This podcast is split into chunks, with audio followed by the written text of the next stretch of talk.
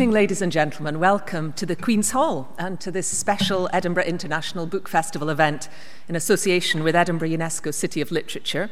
I'm Catherine Lockerbie, I'm the Book Festival's director, and it's just a total pleasure to be bringing Margaret Atwood to you tonight. This is the final event in our special autumn evening series. This is the first time we've done it, and we wanted to do it for a number of reasons. One is to celebrate and recognise the fact that Edinburgh is now the world's first permanently designated city of literature, a city with books and words and ideas in, in its very lifeblood. We wanted to do it because uh, we run a pretty big festival in August, but I thought, well, 689 events, not really quite enough. Let's do a few more. And really, because we can't help ourselves, we can't sort of stop ourselves trying to bring you some of the world's best writers and thinkers. It's an obsession, and apparently, there's, there's no cure. So for the last few nights on stage here, we've had we had Martin Amis, then we had William Boyd, then we had the Chancellor of the Exchequer, Gordon Brown. So I think it's about time we had a woman, don't you? Yeah. And what a woman, too. What a woman. Uh, I don't need to describe to you the extraordinary, prolific quality and diversity of Margaret Atwood's work. Tonight is Booker Night in London. As we speak, they'll be deciding this year's Booker Prize winner.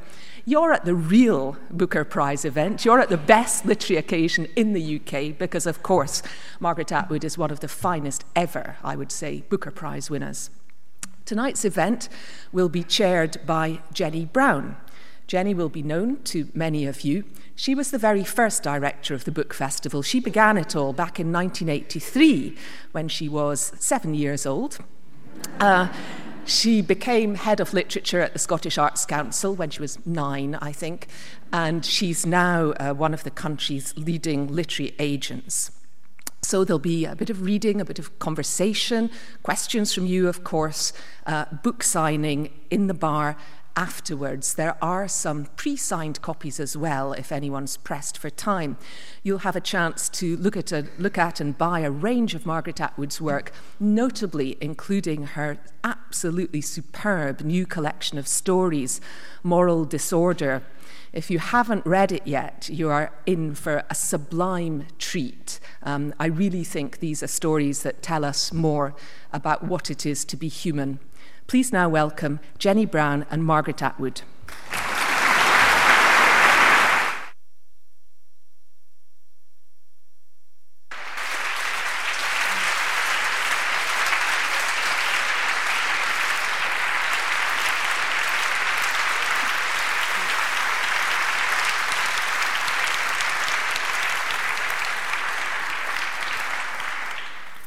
Well, good evening, everybody. It's both an honour and a pleasure to be introducing Margaret Atwood and welcoming her back to Edinburgh. She is, of course, one of the foremost writers in the world. She's author of over 30 works of fiction, critical essays, and poetry, and her work has been translated into well over 35 languages. She's received many honours and awards for her work, including the Governor General's Award for The Handmaid's Tale and the Norwegian Order of Merit. She's been shortlisted for the Man Booker Prize five times and won in 2000 with The Blind Assassin. And as Catherine said, we're just delighted she's here with us in Edinburgh uh, when she could have been in London for the Booker Prize. We can feel a real connection to both her and her partner, her writing partner, uh, Graeme Gibson, for a number of reasons. Graeme studied here in Edinburgh in the 1950s, and in the late 70s, the family returned when Graeme was the first Scottish Canadian Writing Fellow um, in Edinburgh. And she's, Margaret herself has been a regular visitor to the book festival, and her events are always instantly sold out. Two years ago, at the Edinburgh International Book Festival, she was presented with the Enlightenment Award. She's got a close association with Edinburgh publisher Canongate, and she describes Jamie Byng leaping out of a gorse bush and like some Borders, um, uh, a sprite out of a Borders ballad, and persuading her to write one of the first of Canongate's uh, uh, groundbreaking series on the myths. And last year, her exquisite take on Penelope was published. And now she's back, this time for a month as the first Scottish Arts Council International, International Writing Fellow, which has been set up in the memory of Muriel Spark. The fellowships entailed a stay at, in Argyll at the Cove Park Writers' Retreat, and she's also undertaken a number of public appearances, including at Stanza Festival at St Andrews at the weekend when she was reading her poetry. And next week, she uh, takes part in a discussion with Lewis Hyde about his book, The Gift, on creativity and its moral obligations. But first of all, let's welcome Margaret Atwood as she reads and talks about her new book, Moral Disorder.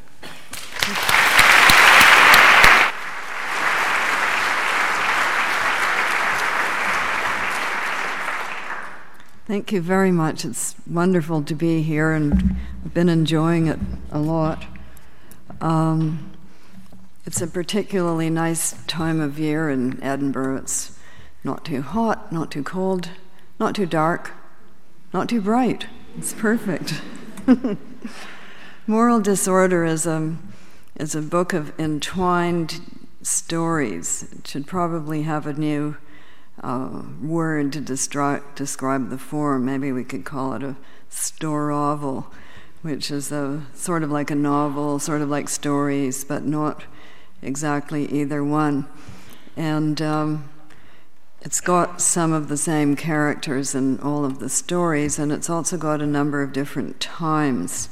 Um, so the one I'm going to read from is called My Last Duchess, and in it, the central character is an adolescent, and it takes place in the in the 50s.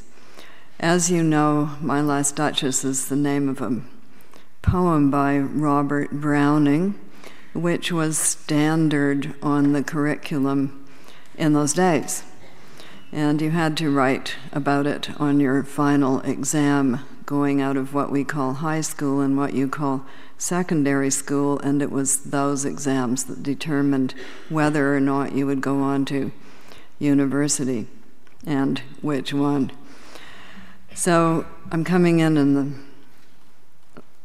in the middle of the story the, um, the narrator is speaking, and she's speaking about the teacher who is leading them through this poem.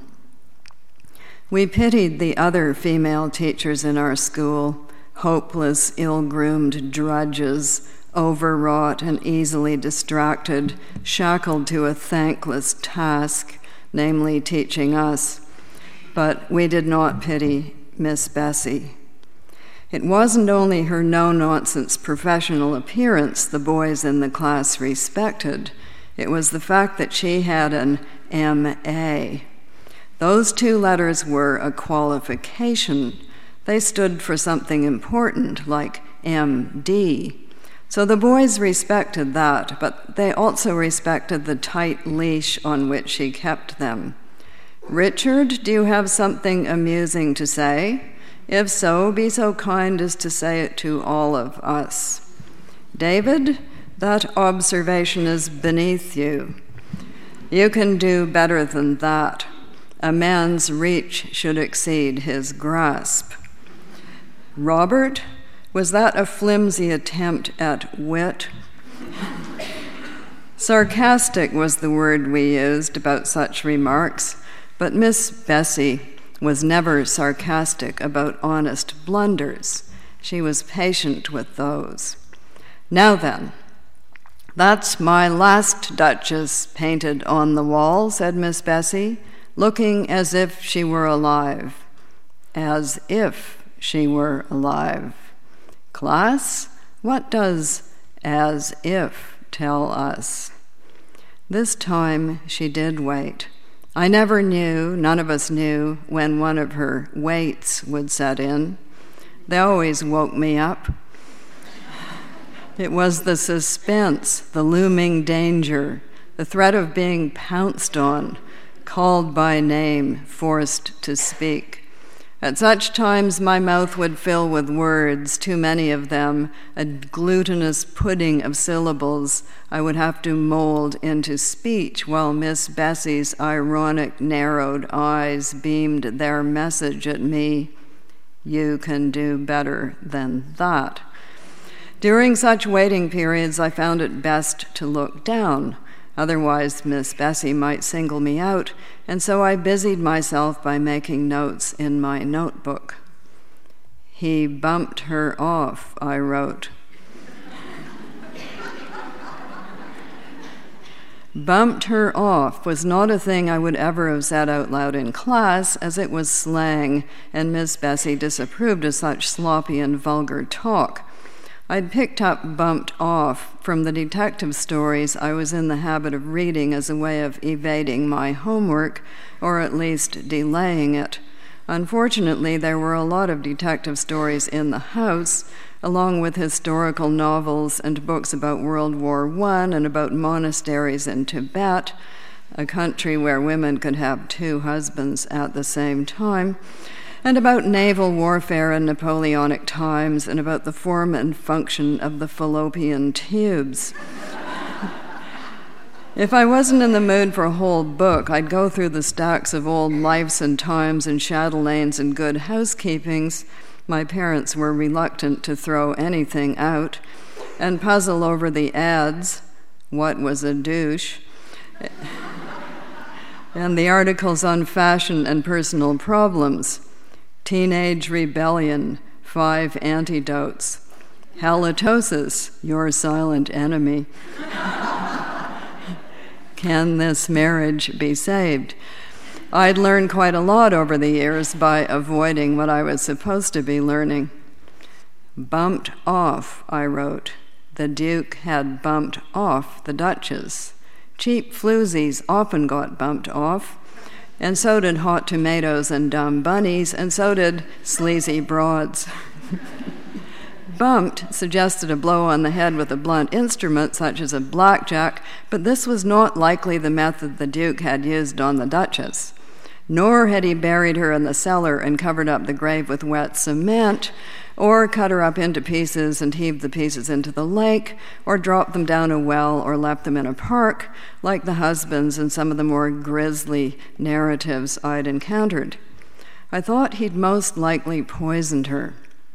It was a well known fact among the writers of historical romances that dukes of that time were expert poisoners.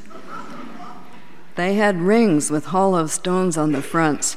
They slid the stones open when nobody was looking and slipped the person, the poison, into the people's flagons of wine in powder form.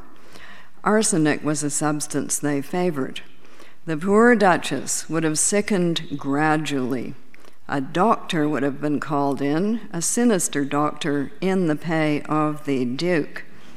This doctor would have mixed up a final lethal potion to finish her off. There would have been a touching death scene and then a fancy funeral with candles, and after that, the Duke would have been free to go on the prowl for another beautiful girl to turn into a duchess and then bump off. on second thought, I decided that the Duke wouldn't have lifted a finger in the matter himself. He was far too snobbish to have bothered with any of the actual poisoning. I gave commands, he said later on in the poem.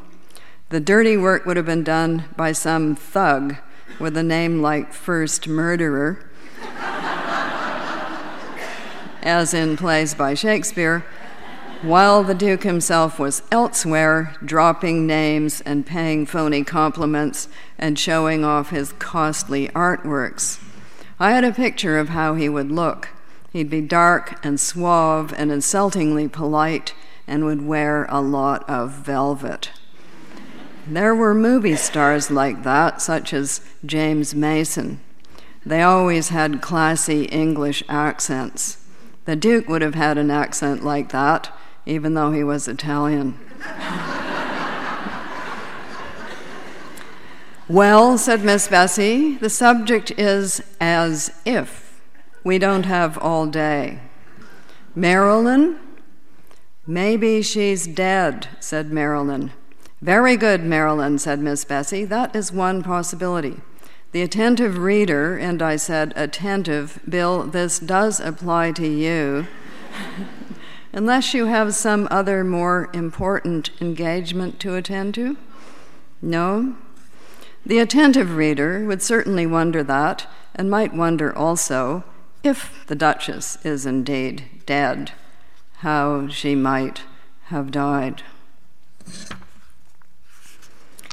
Moving along to after school. After school, I walked home across the football field, a locale that had once been frightening to me and forbidden and significant in some way I couldn't define, but which had now shrunk to an irrelevant stretch of muddy grass. A couple of younger kids were having a smoke behind the field house where sordid orgies involving a girl called Loretta were rumored to have taken place. I carried my big black leather binder full of notes in front of me, hugging it to my chest with both arms, my textbooks piled on top of it. All the girls did this. It prevented anyone from staring at our breasts, which were either too small and contemptuous, or else too big and hilarious, or else just the right size. But what size was right? Breasts of any kind were shameful and could attract catcalls of get a load of the knockers from greasy haired boys lounging in groups or from young men in cars, or else they would chant, I must, I must, I must develop my bust. I better, I better, or I'll never wear a sweater, while moving their bent arms back and forth like a cartoon chicken's. Although in truth the catcalling didn't happen very much, there was always the fear that it would. To yell back at the boys was brazen, to ignore them was supposed to be dignified, though it didn't feel dignified, it felt degrading. Merely to have breasts was degrading, but not to have any at all would have been worse. Stand up straight, shoulders back, don't slouch, our physical education teacher used to bark at us during volleyball practice centuries ago in that very same gym where we would soon be writing the finals. But what did she know? She herself was flat chested, and anyway, very old 40 at least. Breasts were one thing, they were in front where you could have some control over them. Then there were bums, which were behind and out of sight, and thus more lawless. Apart from loosely gathered skirts, nothing much could be done about them. Hey, hey, swing and sway, get a load of that wiggle. She's walking home, as it turns out, with Bill. I'm not going to pass it, said Bill. I'm going to flunk out. No, you're not, I said. I just don't get it. Don't get what? What's going on? What's going on and what? I said, though I knew what he meant. That goddamn Duchess poem. Goddamn was the worst swearing Bill ever did in front of me. To say the other words, the F word, for instance, would have meant he thought I was the kind of girl you could say such things to. A shoddy girl. I sighed. Okay, I'll run over it again. The poem is by Robert Browning. He was one of the most important poets of the 19th century. It's a dramatic monologue. That means only one person is speaking, like a monologue in a play. The form is iambic pentameter run on couplets. I get that part, said Bill. Form wasn't difficult for him before it, because it involved counting. A sonnet, a sestina, an ABAB rhyme scheme ballad, Identifying these caused him no problems. I finished my ice cream and tucked the end of the cone in between the stone wall and the funeral parlor's flower bed, in which a neat row of red tulips was arranged. I felt lazy. I wasn't really in an instructive mood, but Bill was leaning forward. He was actually listening. So, it's the Duke of Ferrara speaking, I said. The whole poem is told from his point of view. That's important because they always ask about point of view. We know it's Ferrara because it says Ferrara right under the title of the poem.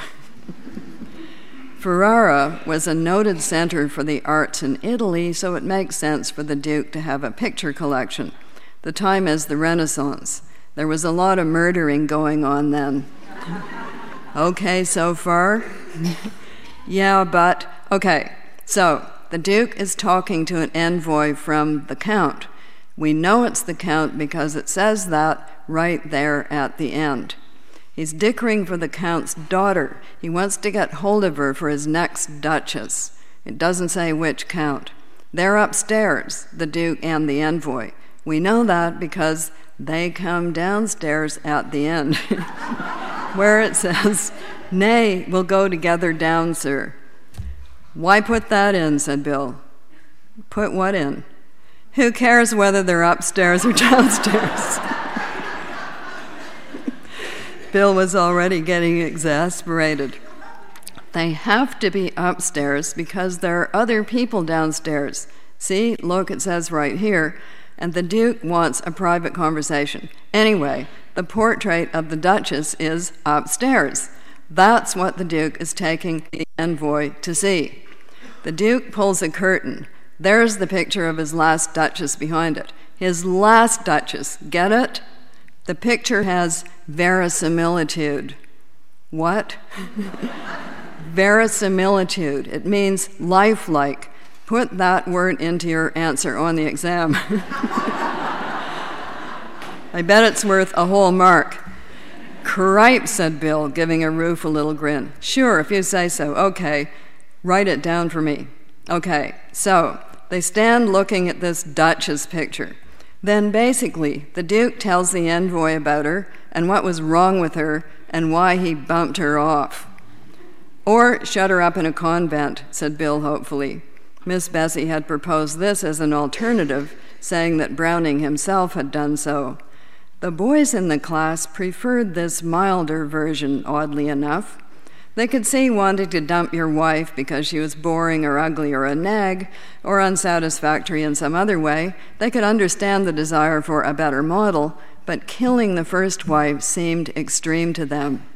They were nice boys, they intended to be doctors and so forth. Only pervs like the Duke would have to go all the way. she would have been out of his hair in a convent, said Bill. She'd be happier in there anyway. The guy was a pain in the neck. I don't buy that, I said. He definitely killed her. All smiles stopped together. That's really sudden. It's pretty definite. But on the exam, you need to say there's the two choices.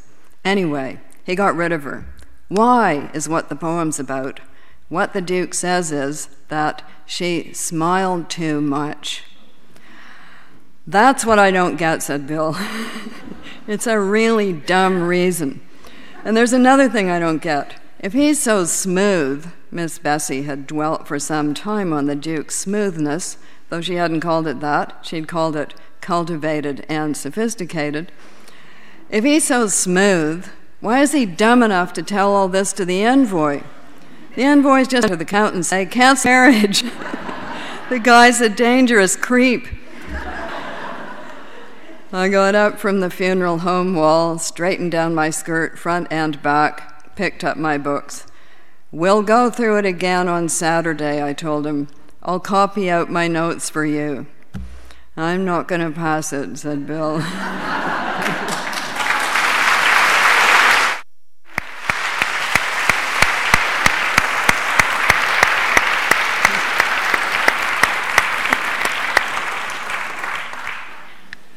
That's a very typical, wonderful, brilliant glimpse. And it's glimpses we get in this book of a protagonist that we take to be the same protagonist throughout.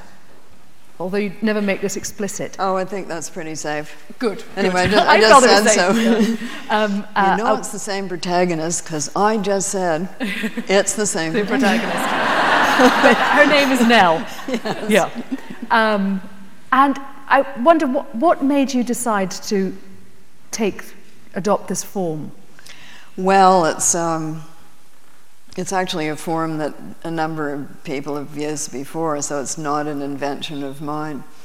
Uh, Alice Munro has a couple of books that proceed along those lines. One of them is called Rose and Flo, or possibly Flo and Rose. In Canada, it was called Who Do You Think You Are, but it was thought that people in other countries wouldn't understand what that meant, although Scots apparently understand it perfectly well. you know, Alice, her, part of her family came from Scotland, and part of it was related to James Hogg, the Ettrick Shepherd. She has a book coming out this fall with that in it, by the way.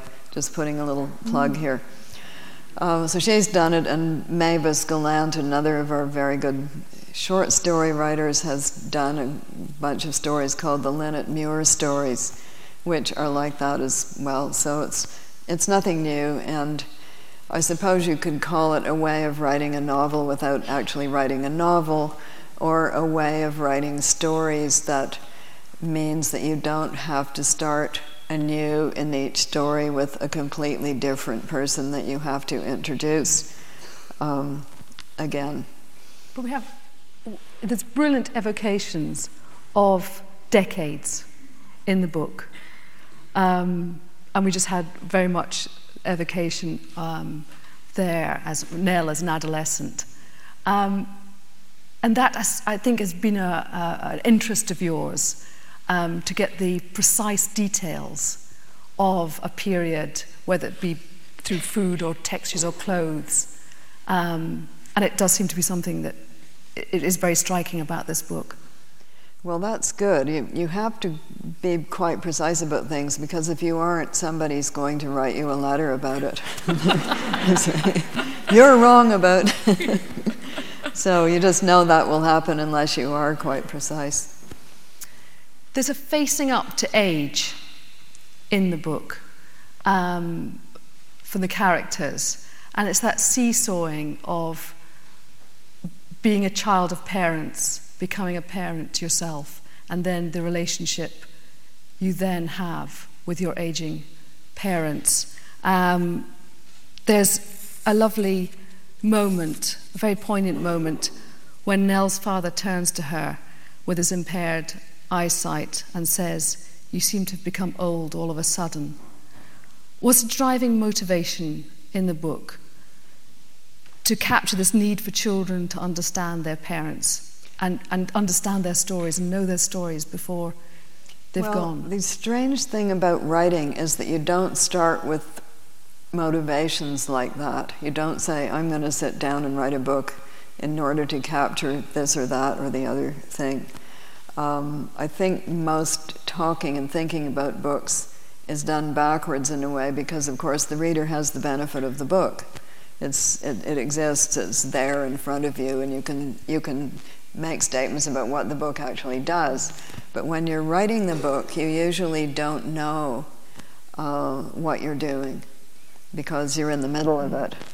And you may think you're setting out to do one thing and find that you've, in fact, done quite a different thing.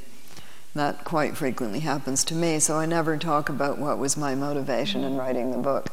Uh, it might not make any sense whatsoever because the finished product bears no relation to that. So, for instance, when I started writing The Blind Assassin, it was going to be about something altogether different. that turned out to be the way it was after about four false starts. Mm-hmm. Um, the title is Moral Disorder, and you attribute this to Graeme. yes, Graeme was, Graeme was writing a novel called Moral, Moral Disorder, and then he stopped writing it in the middle and said, I'm not going to write novels anymore. But I always thought it was a great title. So I said, Can I have that title? He said, Sure. then I didn't have any use for it.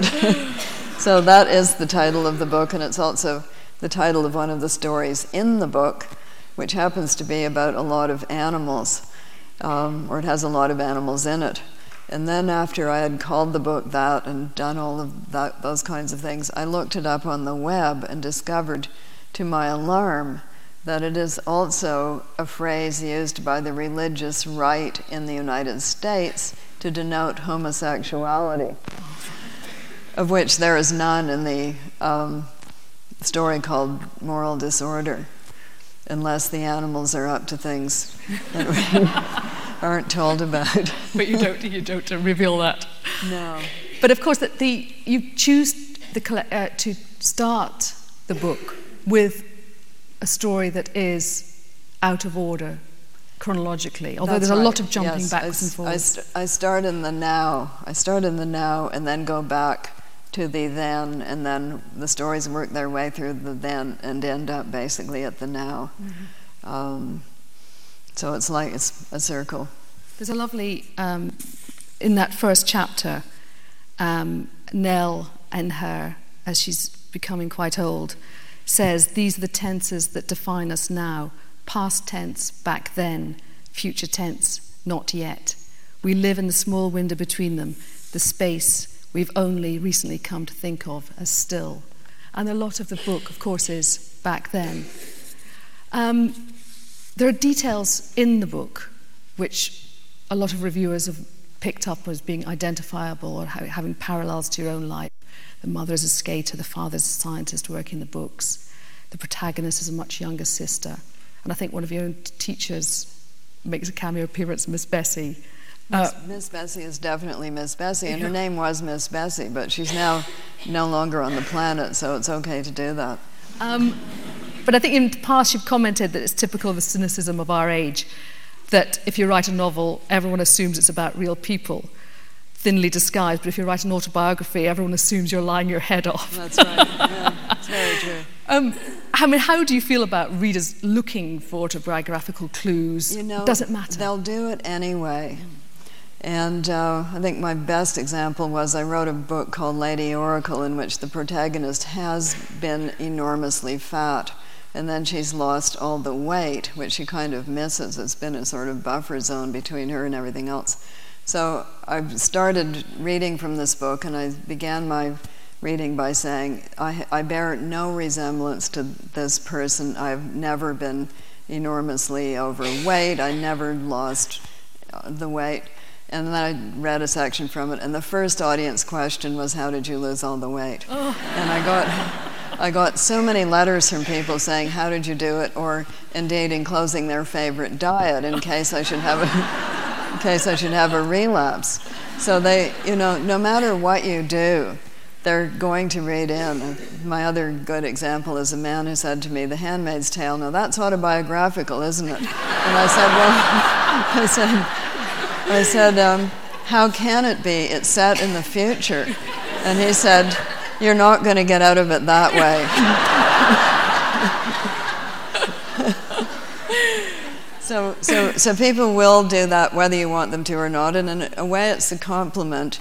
And what it means is, I found this very real, and therefore it must really be about somebody, and who is the most likely suspect but you. And I found myself doing that about other writers' work, even though I have known perfectly well the real shape of their lives and that things didn't come out that way and that they were somewhat otherwise. I find myself doing it and thinking, aha, so this is the secret. And then thinking, you idiot. Alice Munro had a nice expression about that. Didn't she say it, it had to be starter dough from the real world? It has to be what? Starter dough from the yes, real world. Yes, there has to be starter dough from the real world. Or another way of putting it, which is mine and a bit more typical of me, there has to be some blood in the cookie to make the gingerbread man come alive. And whose blood is, more, is it more likely to be than yours? Uh, of course, there has to be something, there has to be a core of something authentic there for you to build a fiction on. Can we just talk, turn to your time in Scotland? You're here for a month um, for the inaugural Muriel Spark Fellowship. Can you tell us a little bit more about your visit here what you've seen, what you've encountered, and how your perception of Scotland might have changed since you spent since the lo- very yes. first time mm. I was here. Well, Edinburgh has become a good deal smarter, as you probably realize, and the smart part of it, the posh part, has become much bigger. I mean, all of those stores, mm. uh, all of those shops, excuse me. Um, the range of shops has enormously increased. The prices have gone up. although prices generally have gone up.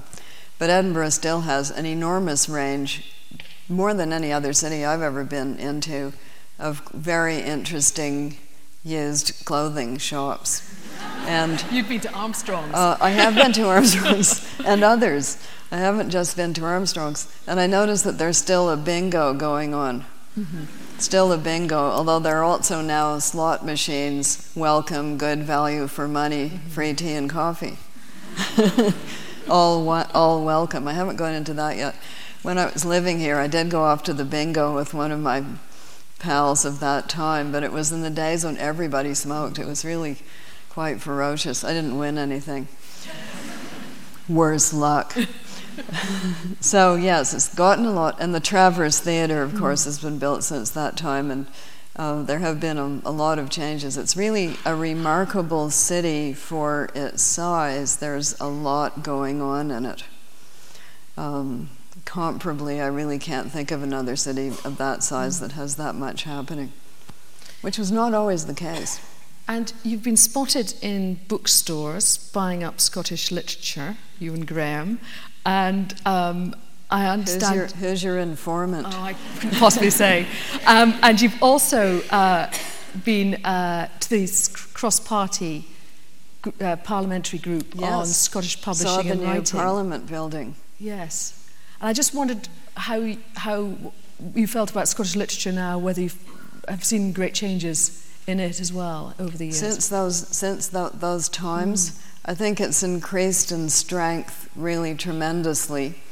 It has had, and it's odd because it's very old literature, so you think it wouldn't have had this problem, but it did have in the in recent years and years within memory some problems being recognized as a legitimate thing to teach in universities, particularly modern Scottish literature. So we know how that feels. We had the same kinds of problems. It's kind of odd for me as a Canadian to think that you had it because, of course, the literature is so old, uh, but you have had it. Um, welcome to the club of Scotland, Australia, yes. Mm-hmm. New Zealand, Canada, not so much Ireland. They've always stood by their literature, I think, pretty much. Um, but there was this feeling that if you were a member of this club, that anything from one of those countries somehow couldn't mm. really be, somehow couldn't really be good. But uh, surely that's in the past now. Yeah, I think it was safely in the past. It was wonderful to see you quoting and also misquoting Patrick Spens in your recent Guardian article um, when you were talking about the long pen. And, well, I altered it. Yes. Took liberties with the text. Could you tell us a little bit about the long pen? Well, the reason I was quoting Sir Patrick Spens was that I did the first Scotland Canada long distance remote signing from Dunfermline, that town so famous for Patrick Spens having put up his hand fatally when the king said, Who's going to sail the ship of mine? So uh, I rewrote it, wrote it to go with the long pen, and it was in fact Kate Mosse who put up her hand and she signed from London, Kate Moss, the model, and, sorry, Kate Mosse, not the model, Kate Mosse, the author, signed from London to Toronto, where we were having a 23,000 attendee Word on the Street book fair. And she signed into a tent in Toronto, as it turns out, and spoke with her fans, and they spoke with her, told her what they wanted her to write in the fronts of their books happy birthday, Auntie Mabel, or whatever it might be. And she wrote it in London and sent it across the Atlantic, and a pen descended on their book and wrote the exact same thing. So she did that from London, and then I did it from Dunfermline. And people think this is some kind of an auto pen, you know, the Donald Rumsfeld special that sign, signs things when you're not in the room, but it's not like that at all. as, as it turned out in his case, letters of, of condolence to parents of dead soldiers, which was a, really not what you want to hear. But um, with the long pen, you have to be there because it signs on the book in the other city, whatever it is that you have put mm. there at your end. It's really a signing, it's just that the ink comes out in a different place. How long did this take to develop? How long did it take to develop? From beginning to mm. end? From the point that we started out about a year, sorry, about two and three quarters years, I would say, by now. And when we started, the first one we did was creaky, could only sign on a flat piece of paper, was uh, shaky, it wasn't exact, and it made a horrible noise like a dentist drill. So we thought, well, we've signed remotely, but this will not do. So we went off and made another different one, which burst into flames and flew across the room, so we could, couldn't have that one either. And then we started on the one that we've ended up with, except we've made improvements to it, a lot of improvements since it embarrassingly didn't work from the Excel Center in London in, in March. Nothing worked at the Excel Center. Nothing, well, I'm, yeah, no, nothing actually did work at the Excel Center, but the other things that didn't work didn't have press of the world there watching them not work. yes, that was pretty horrible. Uh, but since that's ta- that time, it's it's smaller, faster, and completely accurate, and best of all, goes across the Atlantic and makes the signature on the other end. Oh well, I hope you might bring it to Edinburgh sometime. Well, why not? Mm. Yes, I think Edinburgh is a natural mm. place for there to be uh, one or two mm. or three. but Scotland is, as a whole is a good place because what it's really wonderful for is places where people would normally not be sent. Or it's wonderful for people who people who themselves wouldn't normally be sent. Um, children's writers, for instance, are mm seldom toured when they are toured, they're often somewhat exploited and made to be substitute teachers, uh, which something they often don't enjoy. And then they get all those childhood illnesses, which they can also do without having. Uh, but with this, first of all, it's a TV screen that mm. talks back to you. Kids love it. They actually try to climb into it. And number two, you don't have to get the uh, awful flu that hangs on for seven weeks. Fantastic. or the measles. We've, you've said in the past that the Canadian character is particularly paranoid. Have you remarked any similarities then between the Scots and the Canadians? Canadians being particularly paranoid? Yeah. Did I say paranoid? Okay. Uh, Canadian writers being particularly paranoid, or just or Canadian? Canadians in general. Wonder what I meant. And, uh, and, and, the Nova Sco- and the Nova Scotians having a very deadpan. Nova Scotians have a very deadpan humor. It's yeah. true. Maybe that was a sample of it yeah. that I just did. yes, they like to tell you barefaced lies um, with a completely straight face to see whether or not you'll believe them. They do that. So you have to be careful around people like me. But it's very good for fiction writers, you know, it's very good for them. We should bring what up the, the Scots really do that the Canadians also do is if you have a if it's thought that you have an inflated sense of yourself, they will get out the pin. you know, put it into the balloon. And that's where Who Do You Think You Are as a book title comes from. The Scots would identify with that. Apparently yeah. they do. Yes. Could we have the house lights up? Because we will have some time for questions, and we've got a roving microphone uh, both in the upper gallery and in, on the floor. And if you'd like to ask a question, please just raise your hand.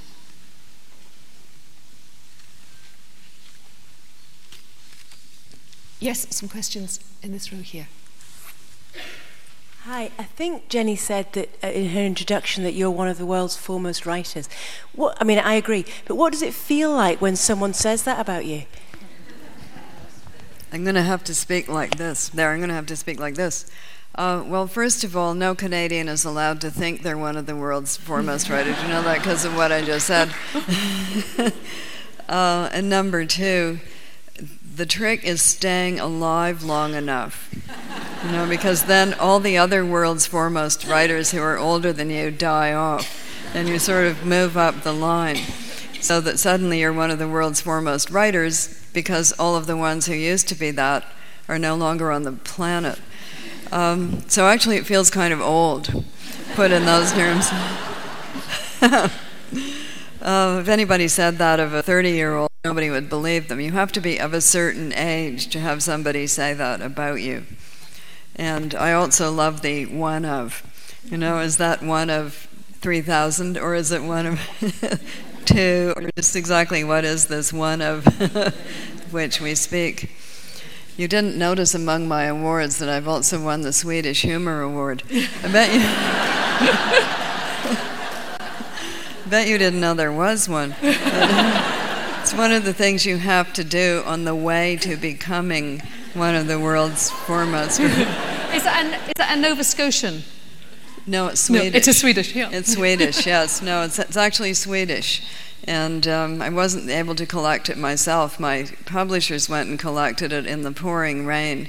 They were quite annoyed with me, and it turned out to be a big cube of crystal, which they carted back to the publishing office where somebody stole it. So I don't even actually have the Swedish Humor Award, but I have won it.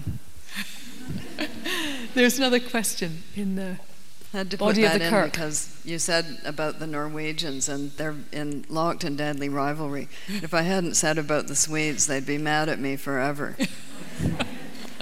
Um, you said you said Handmaid's Tale wasn't autobiographical, but uh, do you worry that it's maybe becoming prophetic? Prophetic. Well, there is a little bit of autobiography in The Handmaid's Tale. I put my high school gym into it. Including what happened there? Uh, well, just that's where the opening scene is, is set.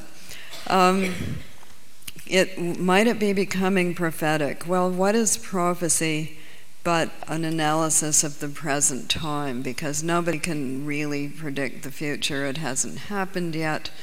And when I wrote the book, which was in 1985, I was looking at the chessboard of the time, but I also made it a rule for the book not to put anything into it that human beings hadn't already done to other human beings. So there's nothing um, foreign to our history in that book. I did assemble all the bits together in one place, an unlikely place, but when you come to think of it, not that unlikely because the United States did not begin as an 18th century democracy, it began as a 17th century theocracy.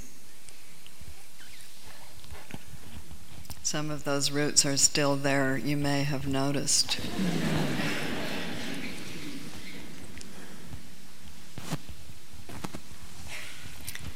I'm sorry, upper gallery, if we're not seeing your questions.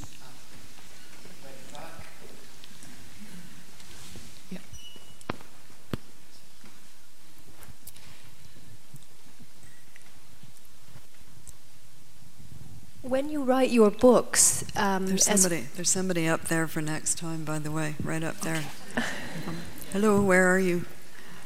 When you write your books, the fiction, is it that you you think of an idea or something resonates, and then how does it work in terms of research? Do you do you come up with, or, or does a seed spring up and, and interest you, and then do you research, and then does it begin to unfold? Because you were saying you, you, when you first write it, you don't know where you're going. So, how does it begin to take shape? Do you research first? How does it work? It works like Alice in Wonderland, in which the verdict is first, verdict first, trial afterwards.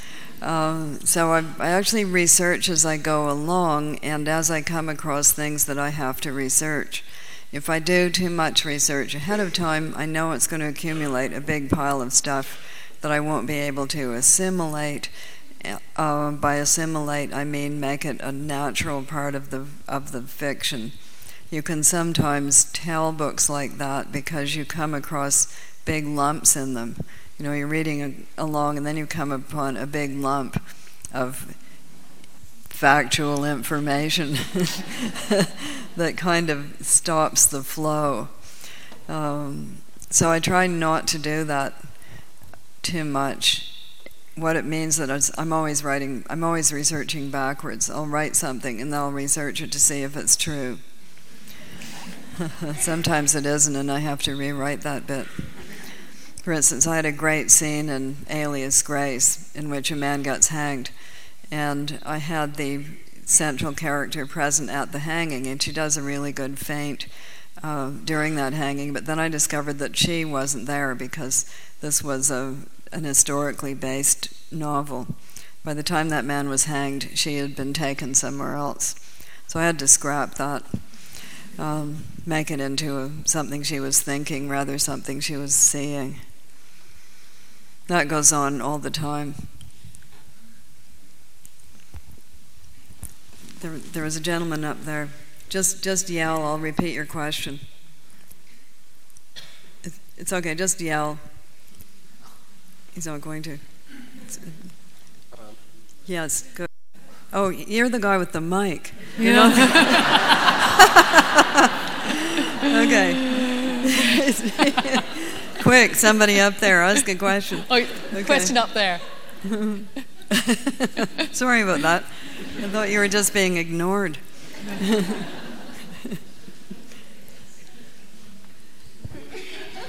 The microphone is making its way. Yes, I can see it's like the wave in a football game. Top of the gallery. Scotland won the other day. That was good. Yeah. I saw all these people in kilts in the train station. I said, Is there a football game? They said, Yes. It was in Glasgow. They actually won.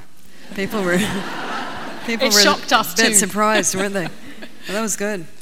Right, yeah, hi. And we've been talking a lot about your fiction this evening and how people read autobiographical details into it. My question is, do you ever have you ever considered actually writing an autobiography? Have I considered ever writing an autobiography? Yes. Well, knowing what I know about them, which is that as soon as you write one, people call you a liar. um, I'm not sure that I I want to, to tell you the truth. Um, to tell you the truth, isn't that good? so no, I, I haven't considered doing it, and I used to be very against them. I used to be against um, biographies and autobiographies of any kind. I just wanted to read the work. I didn't want to know about the lives of the people who had done the work. But I find as I grow older, I become a lot nosier. And um, I am quite interested in reading biographies now.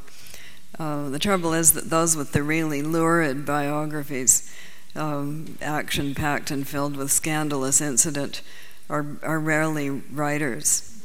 You know, some of them are, but by and large, they're not. They're likely to be other kinds of people. Whose biographies do you like to read? Well, from what I've mentioned, mm. um, there was a really good one of Stalin recently. Now that's mm. lurid. Yeah. Very lurid. Yes. Genghis Khan. That was that was lurid. Attila the Hun. I'm, I'm reading the follow up. I'm reading about Kubla Khan now, but it's not quite the life trajectory that, that Genghis Khan had because because the, the first one started out poor. You know, it's one of those classic rags to riches stories. You start out poor, you work your way up, you slaughter millions, and then and it's sort of explicable. You know, whereas the whereas the the next generation just kind of inherited all of that. They did slaughter a lot of people, but but they didn't have to work up to it. Question in the middle. What's your favorite to win the Booker tonight and why? What's my favorite to win the Booker? Just back to your question. There's a very good book about, um, I think it's called it's called Three Battles, and it's the it's the period leading up to the invasion of England by William the Conqueror, and it's got the biographies of the three of the men involved in all of that. So I recommend it for lurid as well. Pretty lurid, action-packed, lots of incidents, coincidence. It needn't have gone that way. Um, yes. Now, uh, who's my favorite to win the Booker? I've got no idea. But apparently, the, bookie, the bookies are favoring Sarah Waters. This is what I'm told. And I've got no idea because I haven't actually read all of the books yet, although I've read some of them. But you know, you can't tell by reading the books. Often it's not the one you think. And the bookie, the chief bookie from Ladbrokes, used to go on the radio. Does he still do that? He was hilarious.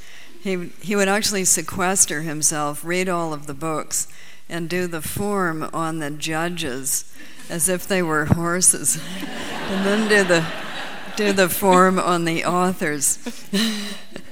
Is it my humble opinion? So and so's running out front, but you know this this other one. This is a dark horse. This might come up behind. Were you a favourite? I was 2000? a favorite. Yeah, mm. I was. I came up and became a favorite for that one. And the thing is that the bookies are quite frequently right. It's uncanny. They're not always, but they're frequently right. In fact, I was such a favorite, they closed the book on me, I think, a couple of days before. and what's it like that moment? That it must moment, be that you're that you know. No, you're told. no, not at all. You're, you really are not told. Well, first of all, I had been to a number of them already. It was my fourth one, and I had seen the technology change. When we when I first started with it, it was 1985 or six, and they had big cumbersome TV cameras and great big spotlights and they would wheel these big cumbersome TV cameras around from table to table and watch you hoovering up your veg. And that year they had white tablecloths and orange carrots and peas, and this was a mistake because when people spilled their carrots and peas, they really showed up. So I think the next time I went, it was pink tablecloths and more harmonizing vegetables that didn't show up so much. Um, but you could really tell then because the lights would go off you and light up somebody else, and you would think, aha, that's they've been told because the cameramen are told. They're getting it through their microphones in their ears. Mm. But by the time I actually won it, um, they had portable cameras that they were carrying around on their shoulders. They didn't have the big spotlights, and they had they had about four cameramen lurking around so that you couldn't tell, you know, because they were focusing on people and then drifting around, walking around. Our, our daughter was there and she said that she knew because the cameraman winked at her. But my theory is that he might have winked at her anyway.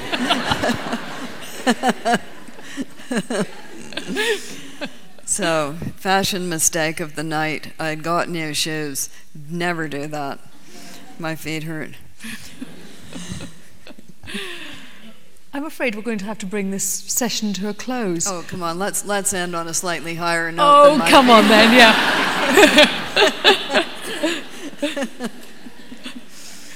we have one more question then in the front row. Do I have a favorite character? Yeah. Well, you happen to have asked one of the unanswerable questions. And uh, amongst the unanswerable questions is what's your favorite book?